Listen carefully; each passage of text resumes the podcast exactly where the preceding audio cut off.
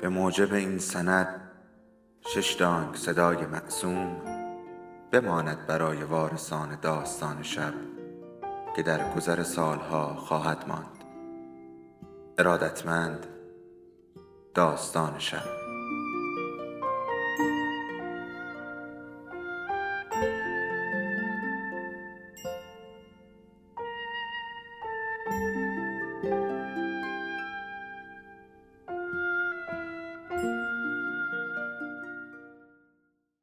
یکی بود یکی نبود.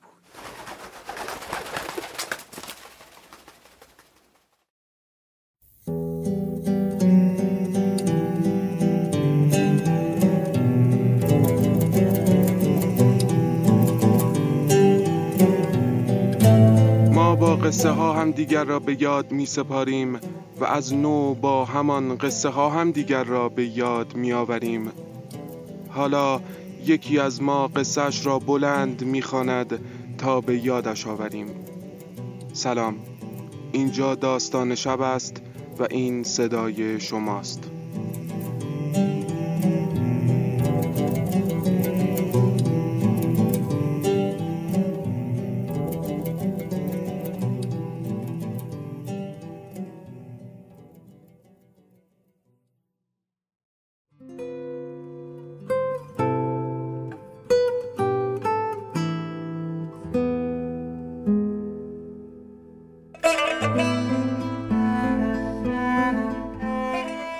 ساعت روی کمد کوچک کنار تخت دوازده شب را نشان می‌داد.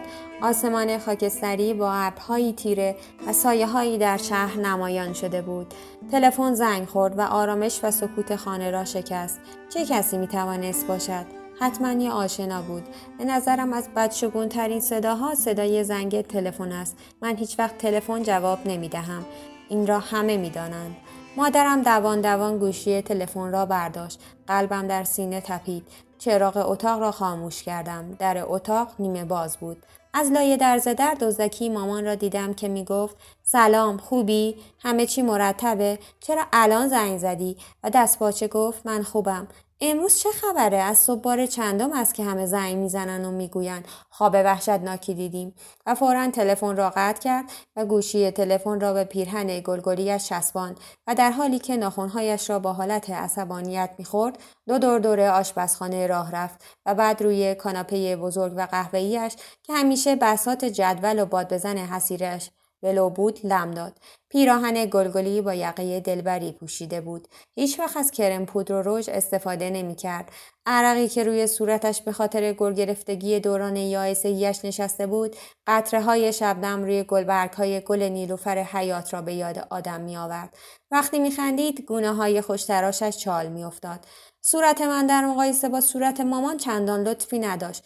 پیشانی کوتاه، صورتی بیرو، موهایی وز و خوش مثل اسکاج، صورتی پر از جوش و چاله چوله، گوش بلی که از نیمرخ مزهک به نظر می رسید در کل صورتی نچسب و نخراشیده ولی من با خودم کنار اومده بودم. حالت کودکانه معصوم و آرامش دهنده ای در من بود. این را همه می گفتند چندان قد بلند نبودم. یعنی اصلا قد بلند نبودم اما پاهای خوشتراشی داشتم که برای چنین تن نازکی پسندیده بود. تنها چیزی که از مامان به ارث برده بودم فرم پاهایم بود. احساس کردم حتما اتفاقی دارد میافتد یا داشت میافتاد. یک اتفاق دردناک یا یک یقین بد. همین الان بود که دوباره دچار حمله عصبی شوم. تپش قلب دیوانه کننده ای داشتم. انگار یک گله اسب وحشی توی سینهام رم کرده بودند. فورا یک قرص پرانول را با بغز قرص دادم و به تخت خوابم رفتم و مثل همیشه دمر خوابیدم. ترسیدم خوابم برود و آن کابوس زجرآور را برای بار دهم ببینم. قطاری که در یک روز ابری به سمت جنوب در حرکت بود. در کوپه شماره یک پیرزنی نشسته بود که با عصبانیت به من نگاه می‌کرد و میله بافتنیش را در دستانش جابجا می‌کرد چشمانش پر از التماس بود در کوپه دوم مادر و پسری ساکن بودند. پسرک جلد اول کتاب داستانهای من و بابام دستش بود و با اشتیاق به طرفم دوید. در کوپه شماره چهار مرد میان سالی بود که به عضلاتش کش و قوس می‌داد. زیر چشمش میپرید و رگه های شقیقش تون می‌زد. چایی پررنگ با هفت حب قند روی میز جلویش بود. در کوپه پنجم مادر ریزنقش و زیبایم نشسته بود با همان پیراهن گلگلی قرمز سفید سبز با لبخندی بر لب و گونه هایی چال افتاده و باد بزنی در دست. در کوپه شماره شش سربازی التماس کنان با تلفن همراهش صحبت می کرد. لیلا، لیلا جان من را ترک نکن تو رو به خدا قطع نکن من دوستت دارم. خیره به چشمهایش شدم و این شعر حسین منزوی را برایم خواند. لیلا دوباره قسمت ابن سلام شد. عشق بزرگم آه چه آسان حرام شد هوا دم کرده و خفه بود بوی خاک باران خورده که با بوی سیگار لاشه مرده و عرق قاطی شده به مشامم می رسید. انگار روی همه چیز گرد مرگ پاشیده شده بود. پیرمردی در راه روی قطار با سیگاری در دست راه می رفت و می گفت همه چیز تمام می شود. آخر و زمان است. من را از اینجا بیرون ببرید. من مریضم. نمی‌خوام اینجا بمیرم. ناگهان استفراغ کرد محتوای معدهاش که مایه زرد رنگ و بدبویی بود روی زمین ریخت و مگس هایی که دورش حلقه زدن هجوم آوردند صدای انفجار مهیبی فریادهای کمک کمک و پژواکی که در کوهستان به گوش رسید از خواب پریدم آفتاب بیرمق پاییزی چشمانم را اذیت می کرد. پتو را روی چشمانم کشیدم. دوباره به خواب رفتم و کابوس سوار شدن بر قطار مرگبار تکرار شد و مادرم با خیالی آسوده در کوپه شماره پنج با باد بزنی در دست به من لبخند می‌زد.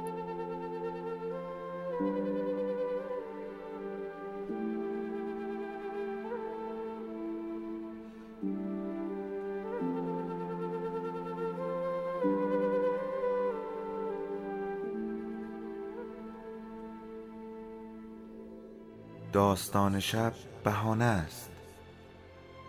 برای با هم بودن دور هم نشستن شنیده شدن.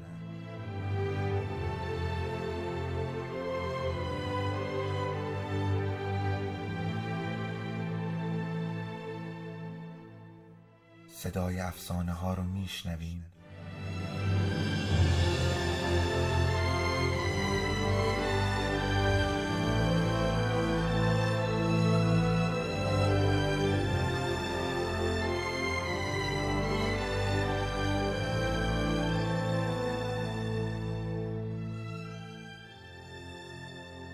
شبتون بخیر.